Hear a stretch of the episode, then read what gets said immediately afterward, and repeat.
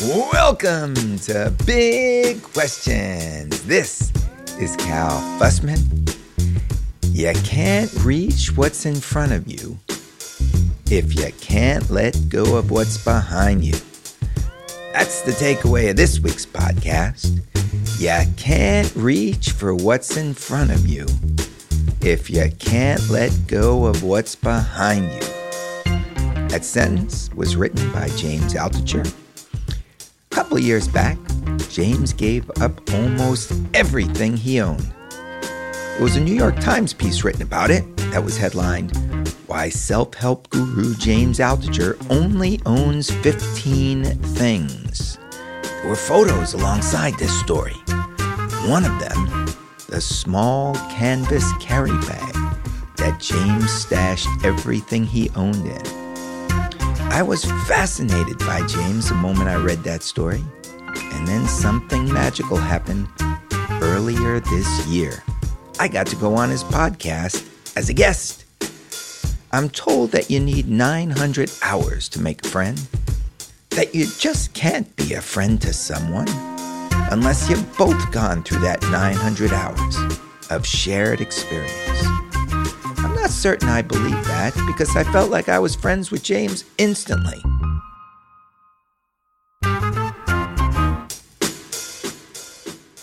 You get a feeling for the overlap when you listen to the beginning of this podcast. It's the sort of back and forth that we have at Larry King's breakfast table. The conversation you're about to hear was set in James' apartment in New York and recorded by his audio technician, Jay Yao, before I even realized Jay was recording. You're going to hear my son Dylan, who's in his last year of college at the University of California, Santa Barbara, and James' producer, Steve Cohen, easily jumping in. The conversation evolved from chess to technology to television to who else? Donald Trump. So I'm just going to start it out that way for you to get a feel for it. But after about 10 minutes or so, this podcast turns into a discussion about things. Because I must acknowledge and even confess, I need some help. As you're going to hear, I associate things with memories, and I keep them around to keep my happy memories constantly beside me. I don't actually see myself as a hoarder, but, well, others might, because all my happy memories seem to be attached to things which I won't give up. You can't reach for what's in front of you if you can't let go of what's behind you. Time and again, James has reached out to something new and transformed himself. After growing up in New Jersey, and graduating from Cornell, he started a web design company which he later sold for a fortune. Then he became an investor in many companies and almost lost his shirt. I guess he wouldn't have had to give it away that time. Then he bounced back as an analyst on Wall Street. Then came the Great Recession. His blogging during that period of time was so truthful, it went straight to the marrow. James has written many best selling books, and his blog has led one guy to call him the Oprah of the Internet. He's moved on to stand up comedy, cryptocurrency, and you know, maybe that's why I like him so much. His curiosity is always taking him someplace new, just like mine. So I hope you enjoy listening to this podcast as much as I love sitting with him and talking. Let me thank my sponsors, Squarespace and ZipRecruiter, for making it happen. You'll hear more about them in the mid-roll. But for now, let's pick it up in James' apartment in the midst of the hey, how you doing phase of the conversation.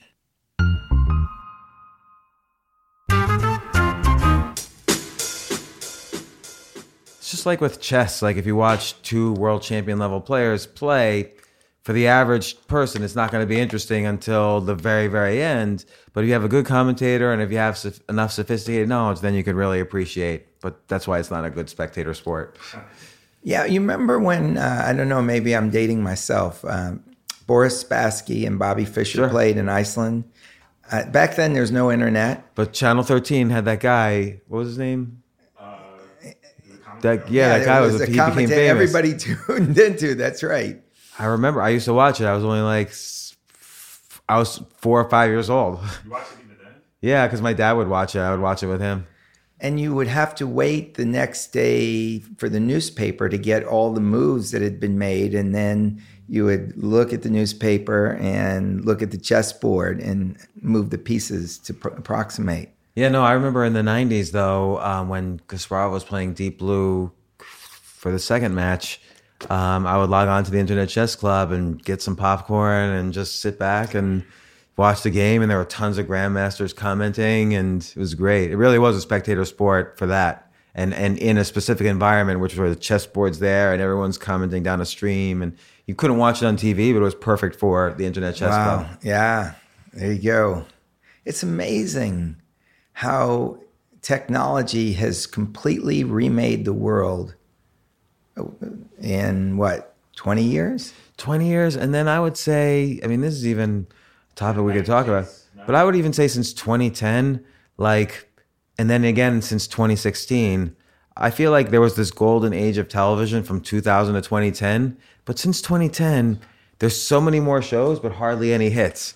Like house of cards is a hit game of thrones and that's kind of it. But like the 2000 to 2010 there was sopranos there was lost there was Was Breaking Bad in Breaking that? Bad, Yeah. Battlestar Galactica. That was There's so many favorite, yeah. hits, and uh, now there's hardly any hits. And then now it's changing again, where a book or a post, people are reading less and less. So you're never gonna have a post again that gets a million views unless it's about Donald Trump, and it's really about Instagram photos and small YouTube videos. Like I feel like, and podcasts too, but you know to an extent. Well, it seems like podcast is the reaction to that, where you can listen for an hour and a half. Right. But like podcasts, every one of my podcasts, I used to get uh, up to a million and a half views on an article, but I, I will never get that again, it seems. Um, and and even though I have more quote unquote readers or followers than ever, but po- every one of my podcasts will get more views than my articles. Was there a moment that that swung over? I'm, I'm going to tell you, as, as, I feel like maybe the election or maybe a little bit before.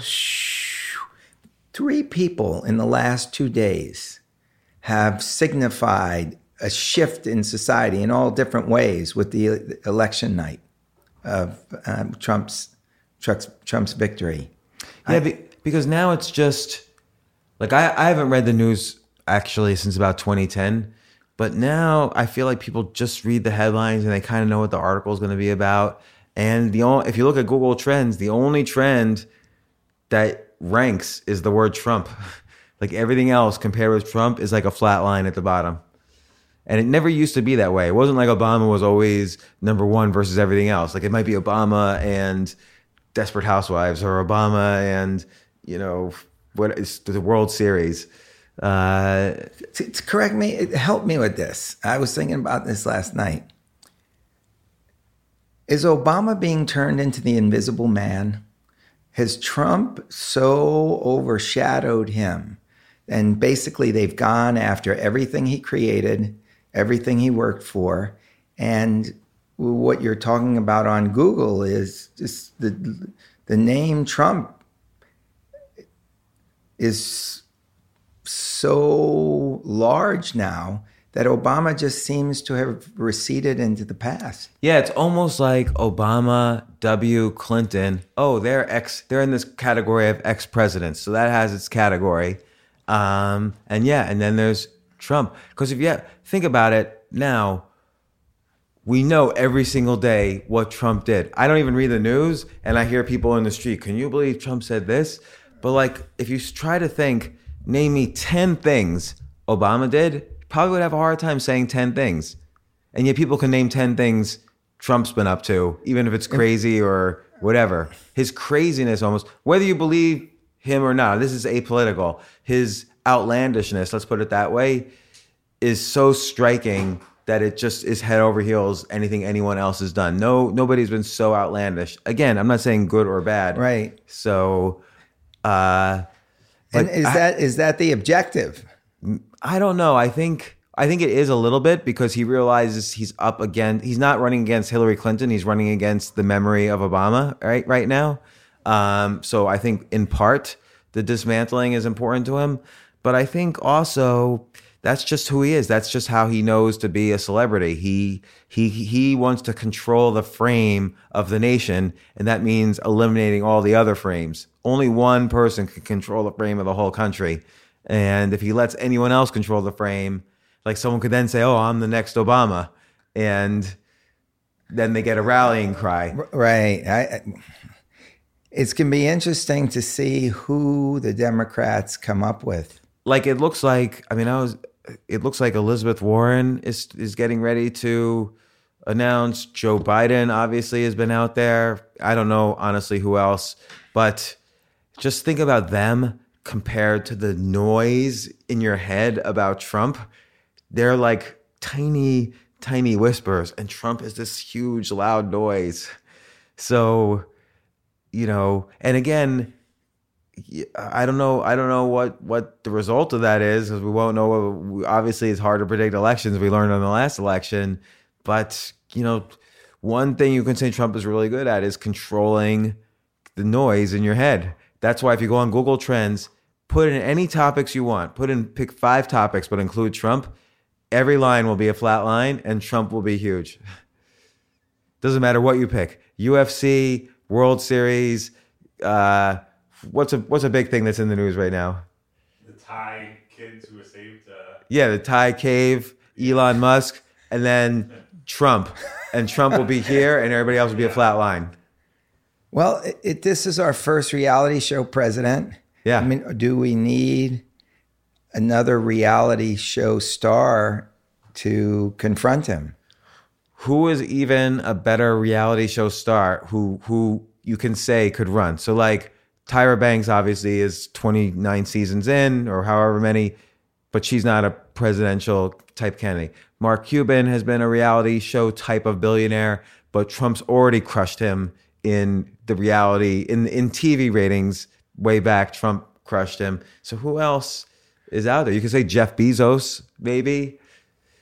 What about George Clooney? Maybe. I mean, he's his dad was a Democratic congressman. His wife obviously is an activist. He's you know he's been kind of a semi-activist. That's, Very that's a good idea. comfortable in front of the camera. His Yeah. dad uh, was like a newscaster, lived in front of the camera. But Trump can always say, and I'm not defending Trump. By the way, I, I really want to always stress I'm I'm apolitical because I don't even read the news, so I don't even know what the issues are. But Trump can say, "Oh, well, I built X, Y, and Z buildings when New York City was bankrupt in the '70s. I was the only one to do this, whether it's true or not." Clooney can only say he was an actor.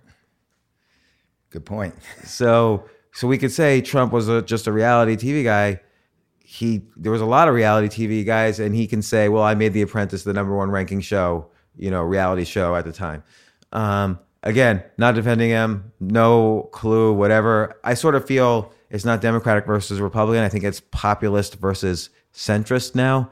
So if you look down the issues and do a checklist, what were Bernie Sanders' issues and what were Donald Trump's issues? They actually camp. I don't know if they believe in the same things, but they campaigned on the exact same policies. I kind of I did an article once comparing one by one what their stances were on every issue. They agreed on almost everything because they are the populists going for that populist vote, whereas Hillary Clinton was a centrist.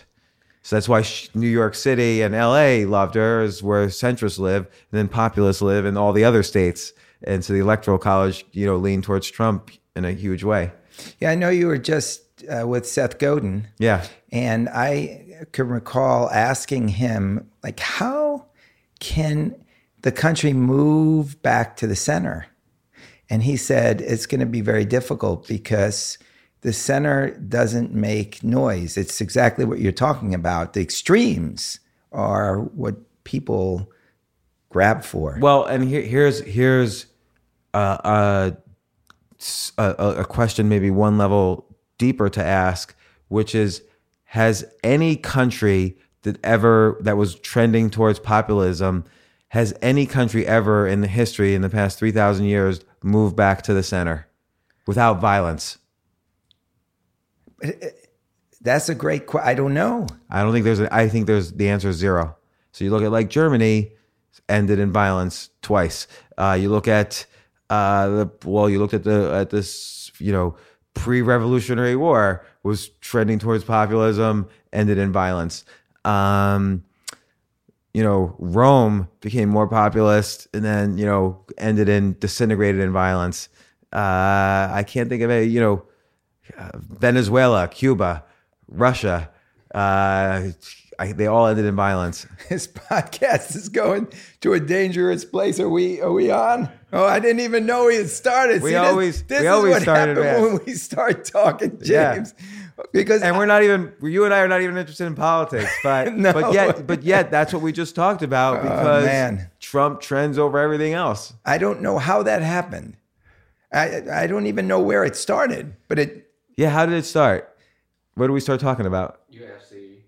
UFC to Trump. Yeah, UFC to Trump because every topic somehow trends towards Trump. All right, let me let me tell you what I really really came here to talk to you about. Yes, let's let's do that because I, I don't find Trump all that interesting, and yet we all talk about him all the time.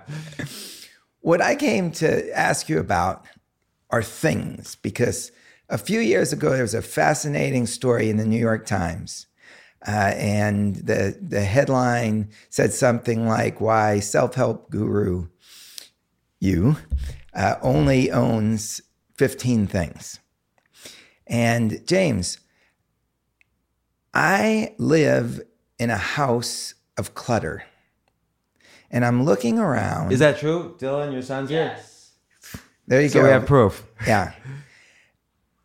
Definite proof. And here, here's the thing. I'll just explain myself so you can understand uh, where my head is at and help me through it. I look at little things as memories. And so I might have a pair of Converse sneakers that was given to me in South Africa by people who brought me in to speak. And it was my birthday, and there were 3,000 people, and they rolled out a cake and sang happy birthday to me. And the shoes become that memory to me. And I've had so many memories that are all linked to these things that they are swamping me. Would you say when you say swamping, I don't see you as a hoarder. You don't. You probably don't say save lottery tickets from 1979. But I, I, you're, you're, Dylan, your son is is thinking about it. Not, not from, no, not from 1979. But but I, I get the idea of saving objects as memories. So so so before I get into the full story, uh, the, the the snapshot what you're talking about is I threw out. I obviously had a lot of belongings that I had built up over a course of 40 years uh, or 50 years. I'm 50 years old, and when you move from house to house, you tend to bring all of your things with you. Maybe you throw out five percent of your things, but you tend to move all of your things with you, and so you accumulate more and more.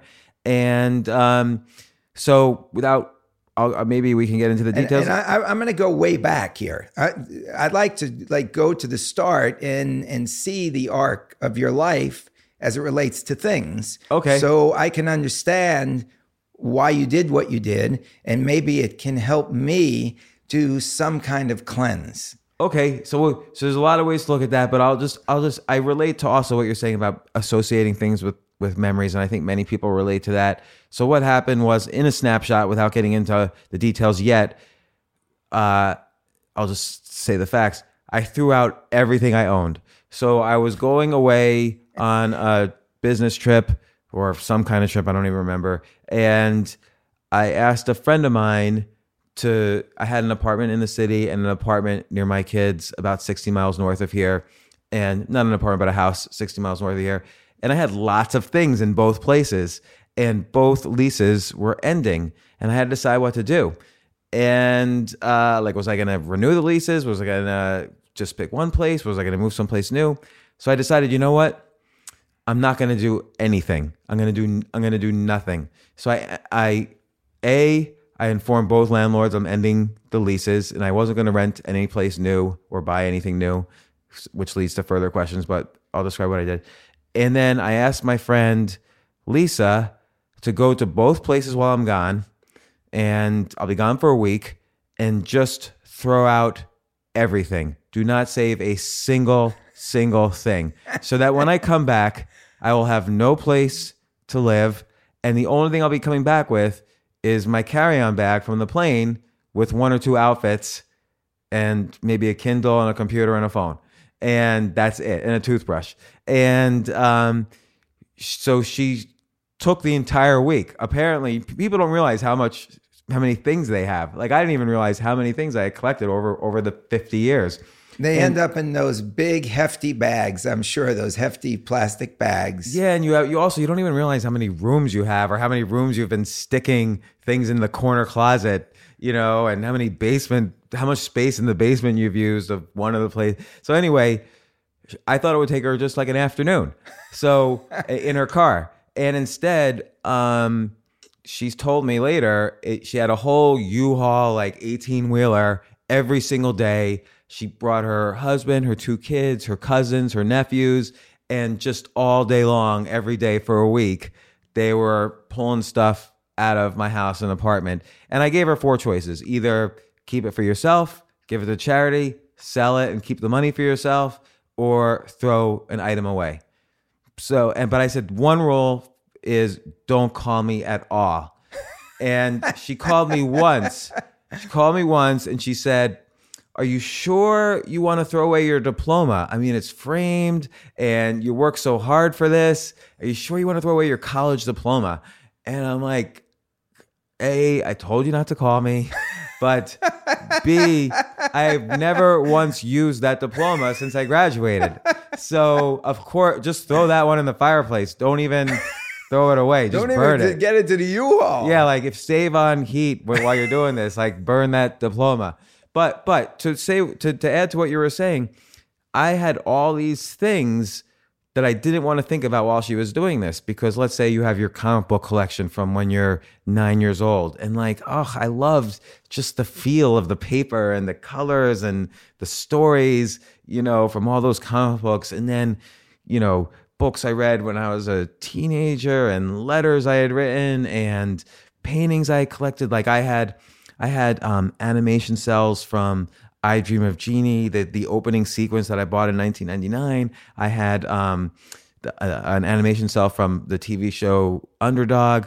I had uh, an original sketch when the animators of Snow White and the Seven Dwarfs were pitching Walt Disney what the dwarfs would look like. I had their pitch and you know hang up on these things weren't that expensive i just collected a little bit i had chessboards go boards chess books. I had all of my books. I'd written like 15 books at the time. All of your books Yeah. you were sending out. not only all my books but um, i had a, a, a cabinet case where you could see into the cabinet case all my books were there like really nicely set up. All my books in foreign languages. They've been in 20 different languages.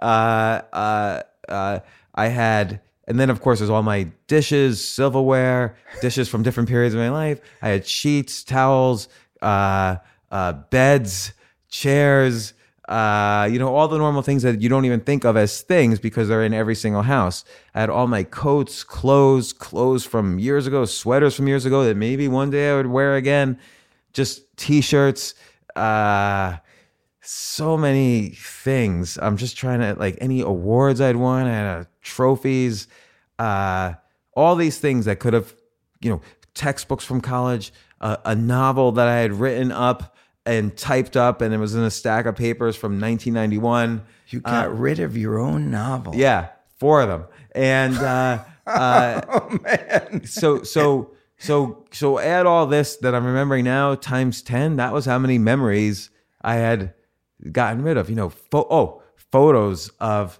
like my family photo album from when I was a kid. So my No. grandparents, No. my parents, because these things things were never digitized. Me as a little kid, my sisters and me, uh, my cousins, you know, uh, great grandparents What? uh, all like I had f- several photo albums all thrown away. Um, you know that had been kept on top of the mantelpiece above you know the kitchen. Uh, you know all these. I, I could go on and on. did, really, did you have you ever regretted sending one of those items off. Yes. That's the thing. People people would always ask me like, "Oh, this must have felt so freeing, it's like a cleansing." And you know, it, it did a little, but yeah, I also regret like not not every decision's supposed to be perfect. Uh like uh and it's okay to miss things. It's oh nostalgia and melancholy are actually pleasant emotions. Like I'm nostalgic for that photo of me with my daughter right after she's born that was framed on top of my, my- mantelpiece. I- I'm like nostalgic for it. And I wish I could see it again. But it's not a bad emotion. It's just melancholy or nostalgia, which people sometimes think think of as bad because it's somehow connected to melancholy is somehow connected to sadness or depression but I feel melancholy over it. I don't feel depressed over it. Uh, uh, so yes, I regret some of the things, but also I don't regret what I did. Overall, I don't regret what I did, and it was cleansing. And again, we can get into the story, but there is an outcome. First off, we're sitting in my now. So for several years, I just Airbnb'd around. I kept the same carry-on bag. If I ever bought one item, I had to replace an item that was in the bag. so it gave me a real connection to you know i used to pass a bookstore say and i see a book in the window and i'm like oh i want that book. I'm going to buy it. And i don't just want it on my kindle i want the real book. So i would go in and buy the book. I never used to there would be no there would be no separation between wanting and having. If i wanted something i'd have it. And uh but suddenly there was a distinction. I couldn't i would say to myself i want that book but then i'd have to think but you know what? I, there's it, I, there's nothing I need to replace in my bag, so I'm not going to buy that book. And I'd have to do that. Let's say in the two years I was, or two and a half years I was living this way, must have done that a thousand times. Like it really taught me. It built this muscle of you know I don't need need everything I want. So that became a real muscle that I had never had before. It was like a new emotion um, to to want, but but not immediately have. Um, which again, that's sounds You weren't even delaying gratification. You were denying gratification. right. I would, I would just tell myself I don't really need to have this. I can get it on. I have a Kindle. I can get that book on my Kindle. Okay, if I like that shirt, maybe if I really love this shirt, I will replace it with a shirt I already love that's in my bag. But in general, I have what I'm wearing now, which is a white shirt and black pants, and that's it. And one pair of shoes that sort of served as shoes and sneakers. You couldn't really tell the difference. And uh, uh, you know, uh, but eventually, uh, you know, so that that was I would say the main thing I learned is that I built this muscle. And again, this sounds like a this is a, this is a problem of privilege. Obviously, like some countries don't ever get what they want, but we're talking about our, you know, our friends and and the generation of people we know generally have you know some disposable income and buy a book in the bookstore that they like. So or they buy a. Uh, TV that they might like or whatever.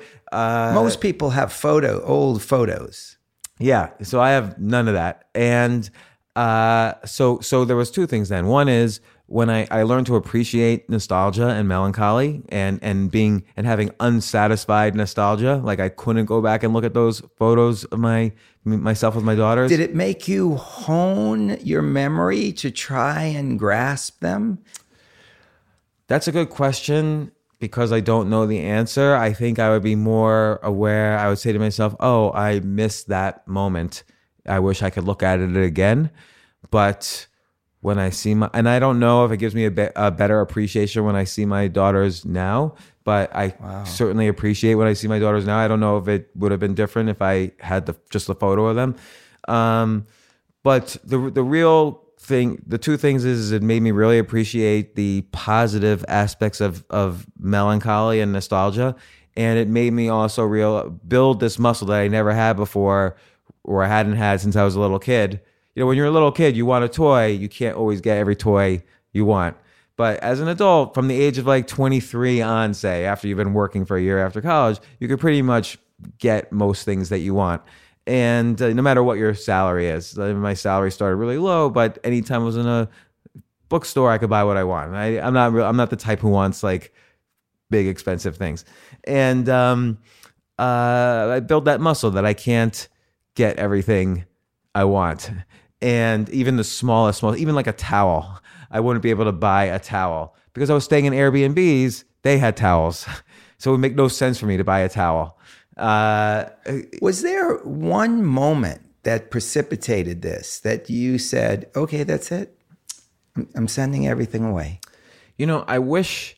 So I'm going to be totally frank in, in in ways that I necessarily haven't been before. First off, that title of that New York Times article where you read this, they said self help guru, Right. And the reporter, well, he had to actually. He was he's a great guy. I love him. He Um, didn't write the headline. he didn't write the headline. He- story. he, and- told me they they wrote the headline to include self help guru. I really Right. didn't want the word guru or the word self help, uh, but uh, uh, I think it said like millionaire self help guru. Like everything I didn't want like was in there.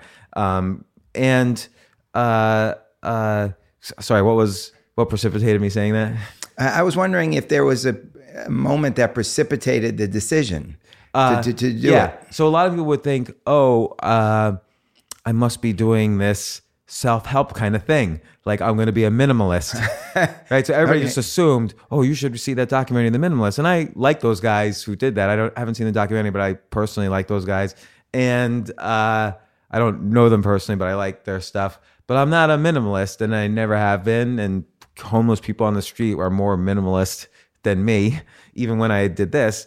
But uh, you know, and I went the Airbnbs. I, I remember my daughter uh, the day after that article came out, or no, I wrote a blog post, and my daughter's par- friends' parents were reading my blog always, and so her friends came up to her the next day, and they're like, "Josie, is your dad?" homeless and because it showed a it showed a I, my blog post i had a picture of me just going between walking between airbnbs with all of my belongings. So i said I, at that moment i had no home and here's all my belongings. And so the so josie's friends were saying is your dad homeless?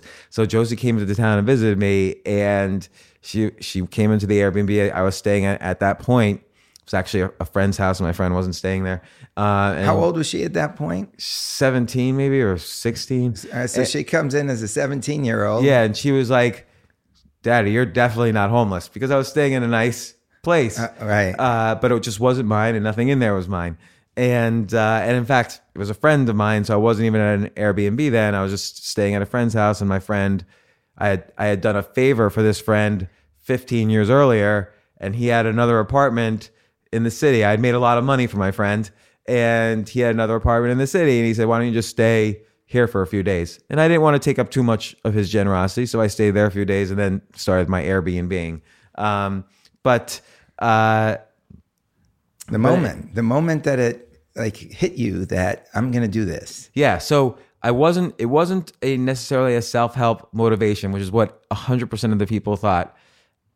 I'll add one more thing before fully answering the question. After that article came out, every literary agent called me, every TV production company called me, Steven Spielberg's TV production company, Amblin Productions called me. They wanted to do uh, a scripted sitcom based on me.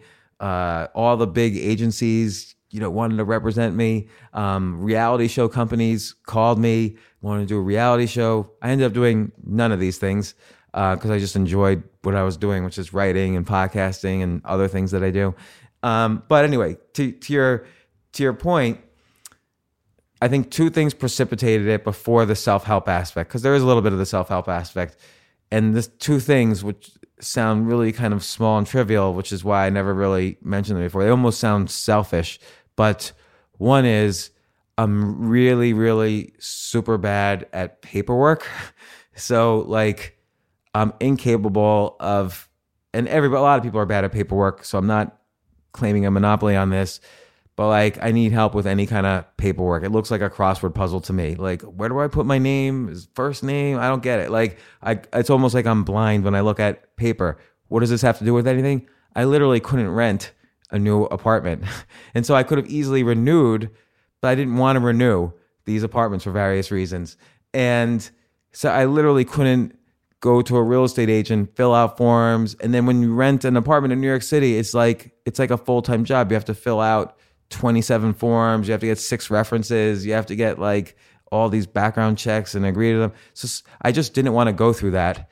and nor did I want to move and figure out, or, or nor did I want to put things in storage. So there was this real selfish thing. Like I just didn't want to do all of these activities that I don't like doing. So I had to weigh do I figure out what to do with all my things and just move into a new place and do all the work required and then move all my things with a moving truck? Or do I just do nothing and throw everything out? so I opted to just do nothing and throw everything out and figure, okay, there's going to be consequences to that. Like I'm going to regret, but I'm willing to handle the consequences rather than rent another apartment.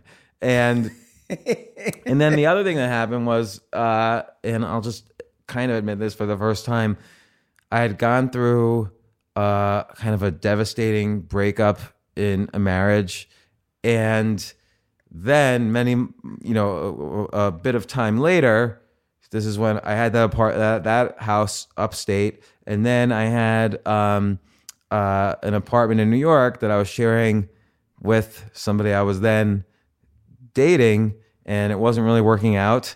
And so, Oh, this is a double whammy. so it was a double whammy that I just didn't want to deal with all of those things about the marriage. I didn't want to deal with the breakup. So suddenly, when all the leases ended, I was able to say, "Hey, going on this trip. This lease is over. I guess it's this is totally selfish. I guess this is over with us." And that was how that ended. And and suddenly I had nothing and I had nobody and you know in terms of relationship and romantic relationship and when i came back i was just this new i had this new life i landed and i had nothing to do. And not, nothing going on. My business actually was in a state of flux also at that time. And so there wasn't really any pressing business demands. I just enjoyed writing. So i wrote up my experiences what i was doing with all my things. And that became popular. And then the new york times called about it. But it was there was a little bit of selfishness. And then I just didn't want to deal with my personal situations because they were so devastating to me. And I didn't really know how to deal with them and I didn't really know how to deal with my real estate situation or with my personal belongings situation um because Airbnb. yeah, because I, I get kind of probably you get this way too. I get kind of I get to the point where I'm I can only do the things I enjoy doing. So I enjoy writing, I enjoy podcasting, I enjoy, enjoy a few other things. Everything else that I don't enjoy, I don't do. So I don't enjoy figuring out what to do with 6,000 belongings. So I didn't do them and I outsourced it and got rid of everything. And hopefully most of it ended up in either charity or help my friend or whatever. And I don't really enjoy ending relationships. I don't really enjoy dealing with the remnants of a devastating breakup. So I just did dealt with none of it. And what did that do to you? Did it make you a free man? yeah, I was I was totally it was like my it was like this weird thing where like my past was artificially erased. I say artificially because it wasn't really erased. I still had to deal with the ramifications of all of that, but for the moment, I could just focus on okay, who am I? I have this bag. I have no place to live. I remember sitting in a restaurant. I got off the plane, went to this restaurant. I didn't even log into my computer, or log into Airbnb. So my friend, I called up my friend and said, "This is what happened." And he said, "Oh, well, I live across the street. You help me out once. I'll move to my other apartment. You just move to this apartment. The key is over here." And I moved there for a few days, and then finally, I got enough mental and emotional strength to log on to Airbnb. And I picked an Airbnb that I liked, and then another one, and then another one, and then another one. And I did this for like two years. And then finally, two years later, a friend of mine uh, called me, a, a, a female friend who was always very helpful to me, and she said, "You know, it's it's getting a little creepy at this point. Like, who is gonna wanna be, you know, romantically go out with you? You're you're almost fifty." And this happened a short while ago when I was 49. You're almost 50. You have no belongings and no home. They're going to think you're incapable of putting down roots. So I she was right, I thought, and uh, I called up a real estate agent. There was only one building I wanted to live in.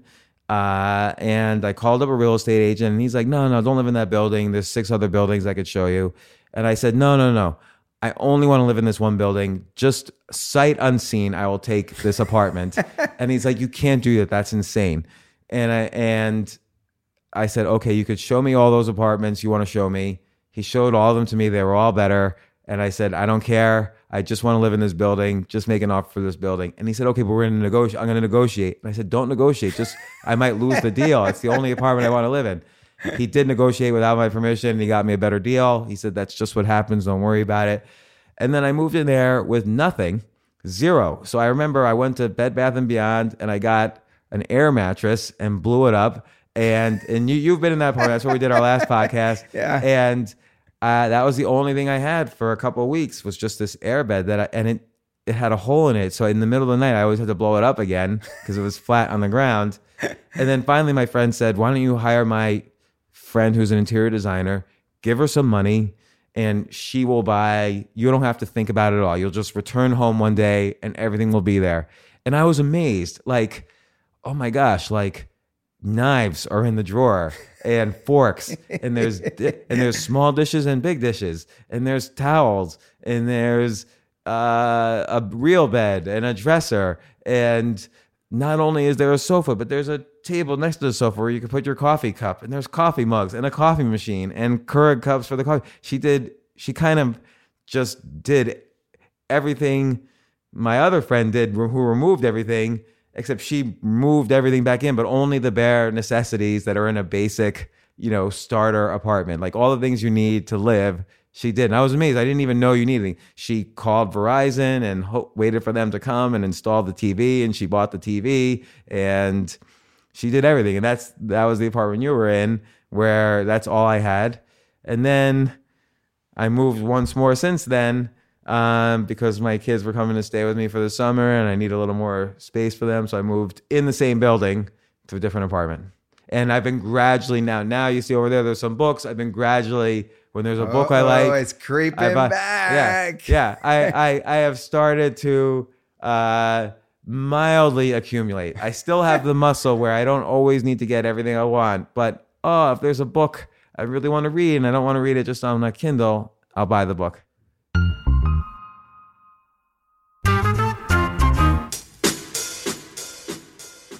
Time for a word from our sponsors. What does Squarespace have to do with this episode? A lot. Think of Squarespace as your new home on the internet. You're going to get a fresh start. You only want to take the best from your past with you and make it represent you as beautifully as you can. That's what I was able to do with Squarespace. You can see it on calfussman.com. I'm an old school kind of guy, but I left my past behind. And I put up that website, and now people around the world are sending me photos of where they listen to big questions through Squarespace. You can't reach for what's in front of you unless you let go of what's behind you. I'm a new man in part because I'm powered by Squarespace. Check it out and see what it can do for you. Your messaging will be clean and your photos will pop off the screen. And if you use the offer code Fussman, F U S S M A N, you'll get 10% off your next domain name or website. Reach out for Squarespace and see who you can be. And ZipRecruiter. And if ever a sponsor applied to this podcast, it's ZipRecruiter. If you need to make changes in your business, ZipRecruiter is the way to go. I know the people who started this company. I know the people who are continually lifting it to new heights. Let them help you. If you need to hire new talent, all you got to do is go to ziprecruiter.com, type in your job description, and with a single click, you'll have qualified candidates heading to you within 24 hours. In this way, you'll be able to take your company to new heights. And if you go to ziprecruiter.com backslash Fussman, F U S S M A N, you're going to get a free trial. The simple exercise of going through this process will convince you that ZipRecruiter can take your company to places it's never been. Transform your company with ZipRecruiter. It's the smartest way to hire.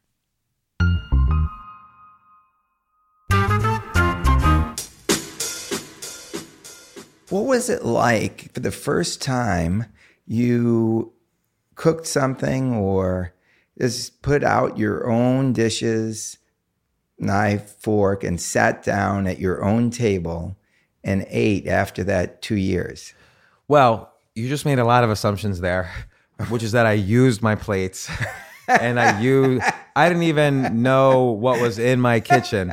But what, what I would do was it was really nice at the end of the day to go to this mostly empty house and order delivery on Seamless or Grubhub or whatever and get it delivered and watch TV and I would just eat out of the bag.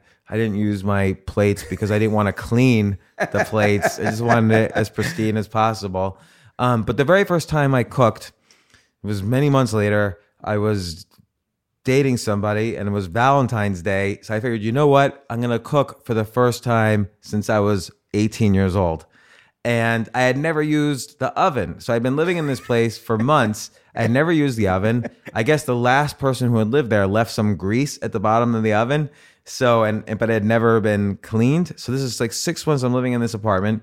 And I start making some kind of fish that I bought down the street. It's the only thing I knew how to make because I figured you just heat it to 350, you put the fish in, it's done. And uh, uh, but the oven blew up because there was because grease went on fire, and there's smoke coming out. There's alarms off. Like my girlfriend, it was As Valentine's a Day. Valentine's Day girl comes in. Yeah, like it was horrible. And then the guy across the hall from me, uh, he was like, "Is there a, is it, everything okay?" Like he runs in, like there's smoke pouring out of the apartment, like there's fire. Uh, and so we put all that out with his help, and then he said, "Why don't you just finish this in my oven? Finish the fish, cook it in my oven." And my girlfriend's like, "Yeah, let's do that." And it's Valentine's Day, and I'm thinking, you know, I don't know if I want like this other guy like hanging out while I'm cooking this meal. I felt like emasculated a little bit, and uh, but he was a nice guy. We he let us use the oven. Then we went back to the apartment and had the fish, and that was my first ti- first and last time cooking since uh, since I I moved into an apartment. And and there is this aspect of okay, I was a little bit, I was somewhat of a minimalist. I agree with that, and it changed me, and still the changes are in place. But you know, I probably went overboard. But I usually go overboard on most of the things I do. And and so now after this whole experience, like what would you recommend I do? I, obviously, I've got my wife and I've got three kids. Um, only one lives at home. Uh, two are off in college. Is is it? Would it be foolish of me to just start going item by item and saying yes or no? Yes, that's foolish. That's foolish. I'll tell you why. So there's the Marie Kondo book, The Art of Tidying Up or The Magic Art of Tidying Up. Great book about minimalism. And her thing is put everything on the ground and pick it up and hold it to your chest. And if you love it, keep it. And it sounds nice, but let's take your example. A, you have thousands of items, I'm sure, so that would take a really long time. And B, you're gonna love everything. so how, That's how why I'm is he gonna keeping in out? the first place. You're not going to throw everything out. So what you got to do is you got to just say, okay, this closet with all these clothes, just hire someone to come in and just get rid of that closet. Now you live with a wife and a family, so you you really can't do what I did. At that point, I had nobody personally in my life. So, for instance, since I started again dating somebody, you accumulating begins because people couples need things. Um, you need your own set of towels. You need sheets that could be changed. Uh, you know your airbnb hosts maids aren't going to do it for you. Um, and nobody wanted to airbnb around the world with me. Uh, and uh, so you start to uh, uh, accumulate things, but you do stuff with care. So now, but what if you're already in the point where you've been married for decades, you have children living with you, you can't obviously throw out their stuff. Uh, I don't know what you should do other than the fact that nostalgia isn't all that it's cracked up to be. I would just throw out everything except the things you've used in the past week. Now, you, Oh, you, your your your wife your wife's going to say no to this because she wants to keep things and it's her business what she wants to keep and and different people are, are more nostalgic than others. But you should say, okay, I haven't touched this book in a year. I'm going to just give it away to the local library. Now, but you're going to say to yourself, but I might need to reference it. I might want to interview this guy later or whatever. I might need to reference it for something, or I might just pick it up and it'll make me think of something else and I'll give me an idea for a story. No, just anything that you, anything that's yours, that's solely yours, that you haven't personally touched in the past year, I would just throw out. And that includes your old comic book collection, baseball card collection, diploma. You might want to save photo albums. People are always shocked by, so you might want to save those. Or maybe you have looked at those in the past year. But if you haven't, why do you have them around? Are you going to look at them next year? Do you have an appointment? You know what? This that is a great question because I start to wonder. Well, maybe there'll be a moment when, and, and Dylan's always saying to me, "You know, Dad, you never tell me all these old stories." Uh, I've run into people that know you that start to tell me experiences that they know about you, and it seems to me a photo album is a good way of getting those memories out. Well, how? So, when did Dylan ask you that? Oh, he, I've mentioned this multiple times. Like two days ago is the last time. Okay. It's been over the years. So, so two days ago, he said, "Why don't you tell me the story?" So that's related to the photo album. So Right. keep the photo album so you can tell him the story, um, or throw out the photo album and write the story down. It's another way, uh, or do a podcast with him where he, where he asks you questions about each story uh, in the photo album, and then throw the photo album out. so, uh, or or take a picture of every item in the photo album, write a little story about it, and then throw the photo album out. And now you have it digital, so you can throw it out. I didn't do that because I had not looked at the photo album. My kids didn't seem to care about what was in them, and uh, there was, no, and I hadn't looked at these things in years, so I had no reason. I, I had no reason to think. You know, it's that it's that effect. I forgot what Nassim Taleb calls it, but if you haven't done something in the past year, chances are you're not going to do something in the next year. So if you haven't worn a sweater in the past year, you're not going to wear it over the next year because you buy new clothes all the time. Why would you wear a sweater that you haven't worn in the past year? So just so that's a start. I did an extreme, but a start is pick a time point, one year, two years, six months, and say if I haven't looked at something in the past year or even thought about it. Now the photo albums is different. Dylan says he asked you two days ago about this story. You know you could tell the story if you're looking at the photo album. Keep the photo album. But if there's a book like I don't know, a pulp Robert Sheckley science fiction book from the 50s that you haven't read since you were 16 years old, and it's on your bookshelf because you just love looking at it like the paper and it's little wrinkled and it's got that browning effect, and you just love that, throw that out because you haven't opened it in years. You know, some something happened to me the other day that's somehow attached to this, uh, because I, here I, I've written written for magazines for most of my life, and as you know, the magazine industry is not doing uh, as well as it used to do, and so I arrive in New York and I'm doing a documentary, and so there's a videographer walking around with me, and I'm pointing out restaurants where these amazing memories exist. And literally every street, another restaurant, another person, and I can feel it almost like a movie in front of my eyes. I, I know what you mean, and I, I don't mean to interrupt, but New York City's great that way. Like, I'll be at a corner and suddenly it really is like how they do flashbacks in movies. Like I'm I'm 24 years earlier and I see everything happening around that happened at that moment 24 years earlier. But if you don't remember that moment, what's it worth keeping around? Well, let me let me take you to where it took me, which is going to lead to my next question. So I'm walking with this videographer, and we pass a newsstand. And you know, like you can think of newsstands from the old days, even the, the movie The Godfather, where they're walking down the street and the Godfather's just been shot, and Al Pacino looks at the newspaper and sees his dad's been shot. And I looking at this newsstand, and there was no newspapers and there was no magazines in it. It was like all M and M's. Yeah, candy. candy. and like a razor blade. It had been it had been replaced, and then maybe there were some uh, devices to plug in an iPhone if you lost yours. And I realized this is a shift.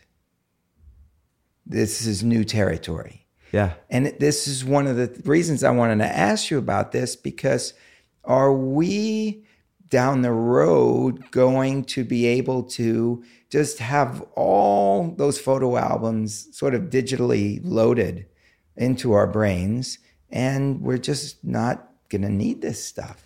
Well, the answer is definitely yes. Like people no longer really keep like like my kids, they don't even know what a photo album is at this point.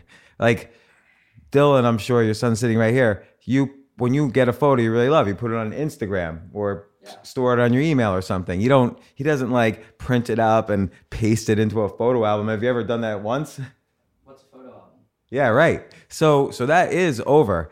And and yes, we could have nostalgia about it. People like you and me who had photo albums and we remember our parents pasting a Polaroid, you know, and that Polaroid feel and the smell of it just coming out of the camera. We have that feel of it and we want that and we that's why you hold on to these photo albums. But everything is digitally and by the way, it's higher quality digitally when you you and you can print it up and see it higher quality than it would have been in a in a old photo album. But you know, everything's changed. We live in an access economy rather than a ownership economy, meaning um, I was able to for two years own nothing and live nowhere, and yet I lived quite well. You know, because I had access to everything. I had access to cars without owning a car. I had access to the best chefs in the world without knowing how to cook. Uh, I had access to great homes. I had access to clothes. I, you know, I had access to everything I needed. The same things I have access to right now, even though now I'm accumulating a little bit more. Like think about Grubhub or Seamless, which delivers food from local restaurants. I can sit here and I could say, should I cook while I'm watching TV? Nah, I'm gonna call. I'm gonna. I'm gonna get the best chef in New York City to personally cook me a meal and send some somebody over to deliver it for me, and I'm gonna eat it like the best meal that could possibly be cooked, better than any meal I could have cooked for myself. And then, and then instead of going out to the movies, I'm gonna have a movie theater size TV screen, you know, in terms of my field of vision, in front of me, where someone spent two hundred million dollars creating a production just for me because we're I don't know if anyone else is watching it. I'm just watching it in my home by myself, and the you know Martin Scorsese might have directed it just for me. This Wolfgang Puck made his meal just for me, and I'm in this great apartment that someone made just for me, as far as I know. And they even decorated it with their most amazing interior decorator and spent millions on it for all I know. And I get to just have access to it for as long as I want. And that's the economy we live in now. And we're moving more and more towards that. And then, oh, I'm going to go visit my friend. Do I call, do I get my car? Where did I park it? Blah, blah, blah. And I got to pay a parking permit or whatever. No, I'm just going to get someone to pick me up in a the best SUV possible. A guy who's driven his car around New York City 8,000 times, so he's a great driver, and he'll take me to my friend's house in, uh, in two minutes. And I have access to that. I, I think I'm ready for the future. I'm listening to this and I know I got to make this change. I- Very hard to be as extreme as you were. But you're not you- though. Look at you right now. You you you're you know I don't know if this is still your title, but you've been editor at large at Esquire, a great magazine owned by a great company, Hearst, a media company that's been around for hundred years, and you know they own tons of magazines. People would be surprised to know they own all this huge collection of magazines. But yet you're doing Cal Fussman's podcast. I, I've moved on. i Right. It's podcasting, speaking, documentaries. which is about you, which is you have access straight to the people who are listening to you. You have access straight to the people who are reading you. You have access to the people straight who will hire you to speak at their events. It's it's the gatekeepers are gone. Now people have direct access to everything they want. People have access to you by going to the Cal Fussman podcast. The, the same way that you're getting the best chef to cook your dinner. Right. People could say, "Oh, I want I want access to the best podcast. Let's listen to Cal Fussman's podcast. I don't have to turn on to channel 10 and wait for Cal Fussman to appear on TV. And hopefully the powers that be at the TV channel selected Cal Fussman, who's my favorite, uh, for a TV show. And then I got to wait for Thursday night at midnight to see Cal Fussman interview people. I could, anytime I want, go to my podcast app and listen to my favorite person. I have access to him 24 hours a day. You're making this very appealing to me, James. Here's my my one question that I, am I'm, I'm wondering about because I was just talking to somebody who was telling me that like I think the number was like one in four people in America uh, have no friends because they're so now connected to the technology that they're not like looking a friend in the eye and talking about the things that are most important to them. And I, am wondering if if I go this route, if I dive into digital, do the digital dive, will I start losing these connections? Because I, I, I am so connected. My, my tissue is so connected that I, I could connect with a book cover. I could connect with a pair of shoes. And also, you're a very social person. I know this about you. You know, I could, but let me ask you an important question. Where are you sitting right now? I am sitting in your apartment. Right. Where's your son? Where's your family? My son is on your couch. Right. So, are we tweeting at each other? No. Are and, we and Skyping? Look, we, I sit down with you. I I don't even know when the podcast starts. Right. We just start talking. We're into it. Right. So so like I always do my podcast in person because only 10% of communication is verbal, right? And let's say let's say our friendship was built off of texting. Okay, there's only like 5% of friendship or, or communication is probably texting because people miscommunicate. Like, for instance, if you just start dating someone, you should never text them because texts are always misunderstood all the time. So advice number one for dating is don't text as little as possible because you could be misunderstood. Um, but so I, I think communication, we're still blood, you know, we're, we're still made out of skin and bones and blood and muscle. That's never going to end. Uh, well, maybe it will at some point, but at the moment it's, it doesn't, it seems far off. Uh, so to really communicate with people, you have to be there in person. And by the way, so because we're tribal animals, there are so many studies that suggest uh, well-being. I won't use the word happiness, but well-being is a key component is your friendships and your relationships. So it's sort of sad that one in four people don't have friends. The flip side of that is I remember the first time I wrote an article online, it was 2001 or 2002. Somebody commented or sent, sent me an email and said, Great article. And I picked up the phone and called them. And uh, they were in Dallas, Texas. And they were like, whoa, no one's ever, I just made a comment on your article. No one's ever picked up the phone and called me before. But then, uh, and I used to do that with every, all of my comments. Now I don't, but uh, back then I did. I was so excited to get comments. And like that person in particular, the very first comment I got, I remember his name's TC Green. I actually flew, stay and visited with his, like six months later. We texted for a long time. We called each other. I flew and visited and stayed with his family. His boss invested, I was running a hedge fund at the time, this 2003 at this point. His, boss invested in my hedge fund.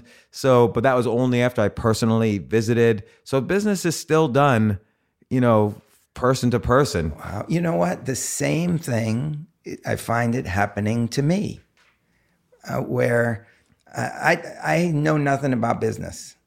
And so when I started the podcast, I started speaking to people in business. And Melanie Whelan, the CEO of Soul Cycle, said to me, hey, Cal, the, the first thing you got to do is know your audience.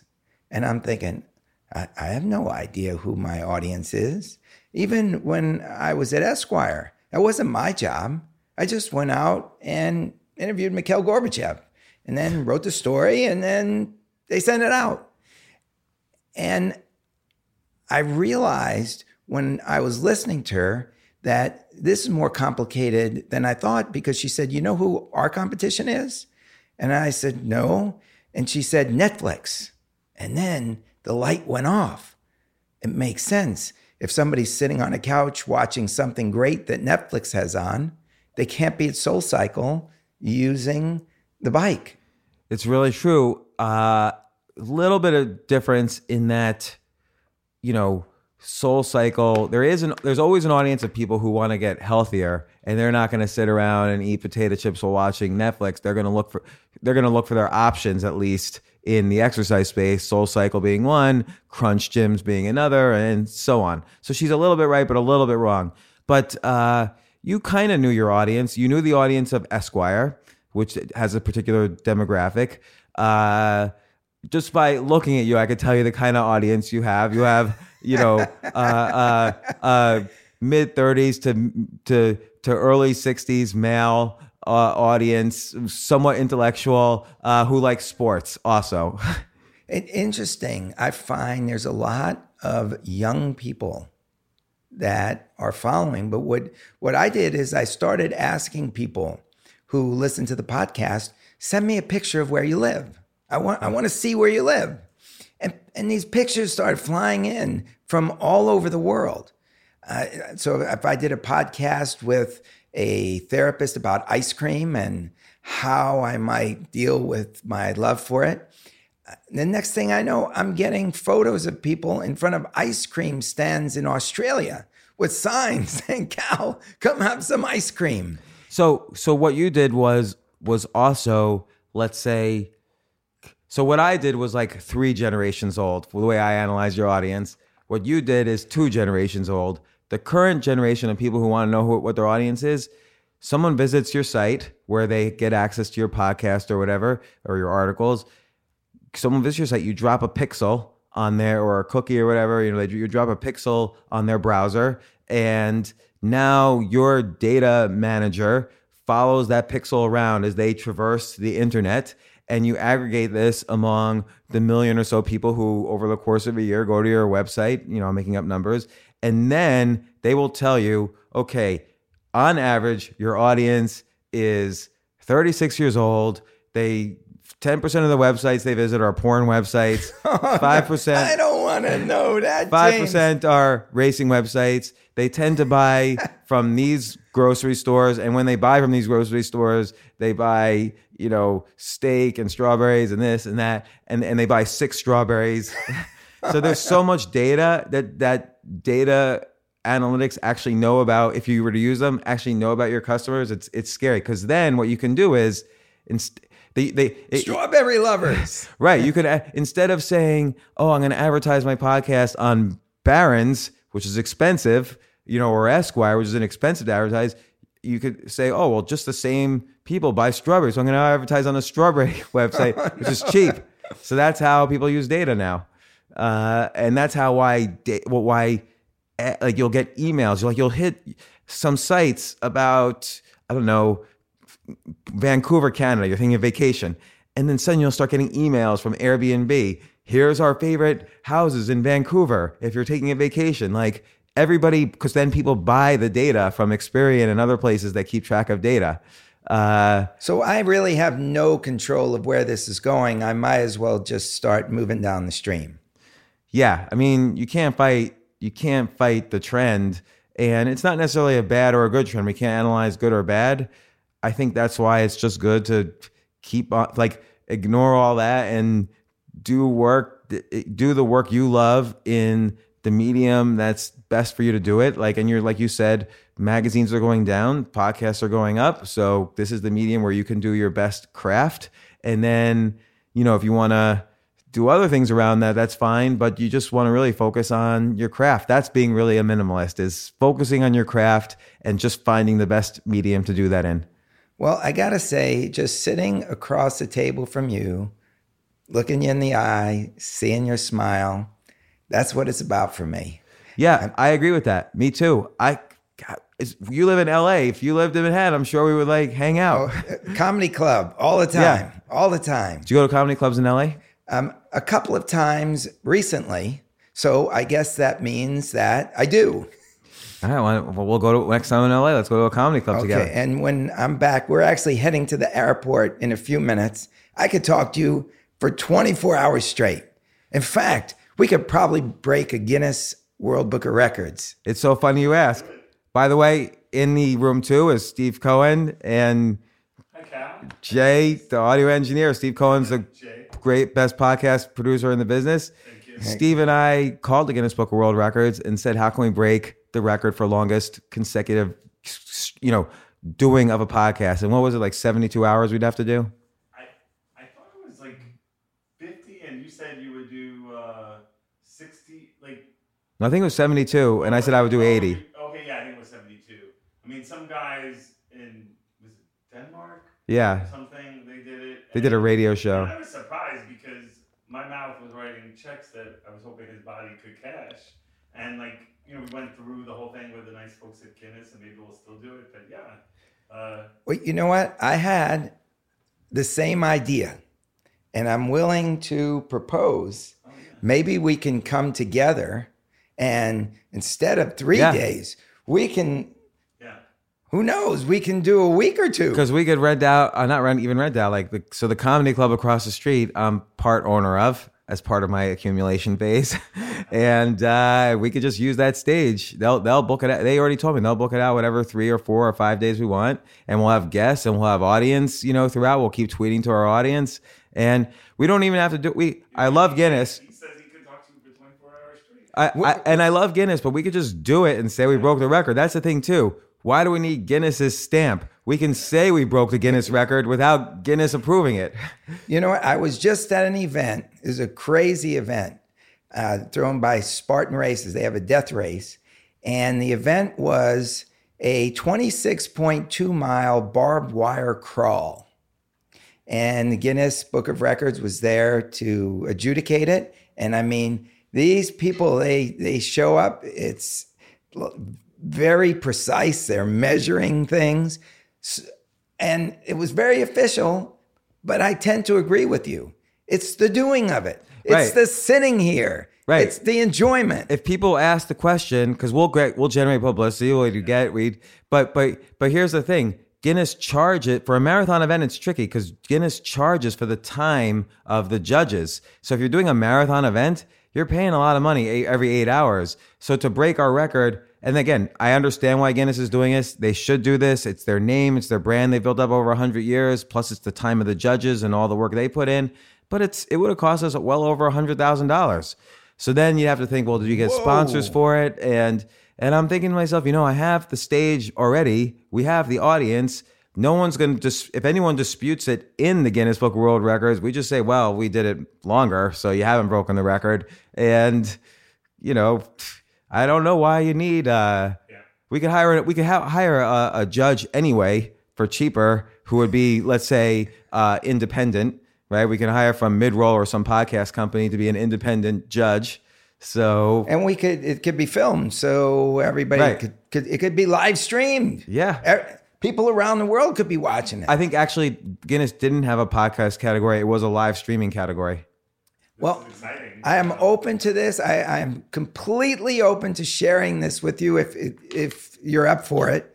And i don't know how it would work if we both have to be uh, on the same at the same table all the time or can we rotate in and out? I think we could call it a special show, and then the show is live streaming. You know, even Guinness allows for breaks. They allow for five minutes every hour. So you build up, let's say, 12 straight hours. Now you have what two hours. You could take a brief nap or whatever. But I'm sure there's ways we could we just define our category. I think the whole thing is with this access economy is define the category, and we're gonna break it in that category. In fact, Guinness and other world record companies, they're famous now for inventing categories for companies. So McDonald's could say to Guinness, hey, we'll pay, we want a category about McDonald's. So then Guinness will create a record, oh, who can eat the most number of fries in an hour? And that's McDo- McDonald's fries. And McDonald's will pay to base for that record to be broken. Uh, and you know, Guinness gets a cut on that. Th- th- This is perfect because there's so many options. We could trade places. We could be at the same table. It, it could be completely fluid. We can have guests just coming in one after the other. Can have audience ask us questions. Uh, uh, there's so many different like formats we could play with it during that during that time. It, minimum a week. Yeah. Minimum a week. Yeah, we should do it. I'm in. And then seamless, get us food. And uh, well, we got the best chefs in the world. All you got to do is go on the internet and get them to cook for you. Exactly. Heck, heck, Wolfgang Puck was on our podcast. We got Wolfgang Puck in the, to, to, to hang out with us. We talked to Seth Godin about By the Way Bakery. He said, Oh yeah, his wife uh, has the bakery, bake shop down the corner. Uh, a lot of synergy, Cal. I am completely in. It's just a joy. Say that now. No, no, no, no. If when are you coming back into town? if I feel this much pleasure just sitting down with you, what have we been hour, hour and a half? Yeah. Imagine 72, 96, 120. We only talked about like half a topic, minimalism, know. where I, I where I displayed that my minimalism was totally a selfish, uh, personally destructive act, which No, no. in the long run helped me. But I think you had I was you- honest. I'm going I'm going to take strides in in your direction. I'm going to figure out how to do it and I will let you know, but it's time. It's clearly you've convinced me. It's I think time. I and again, just to get back to that, I think one technique is just to ask what.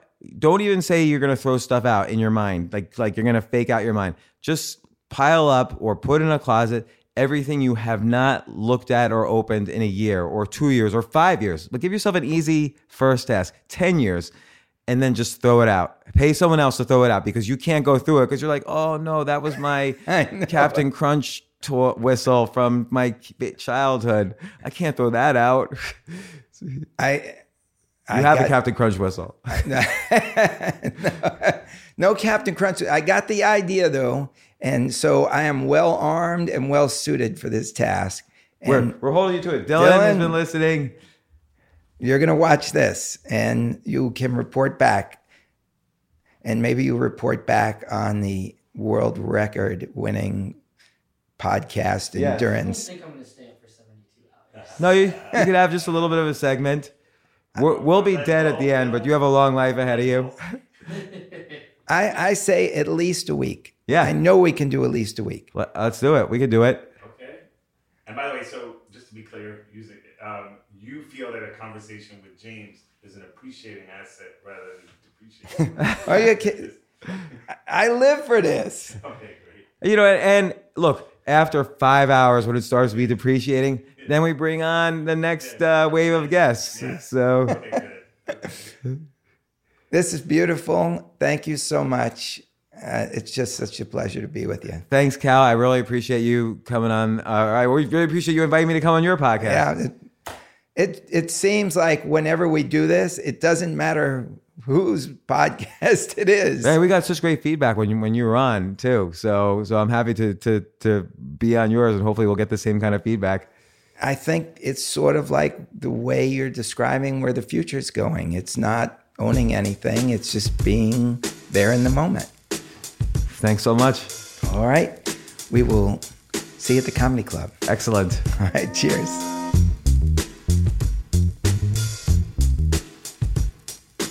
Time to wrap it up.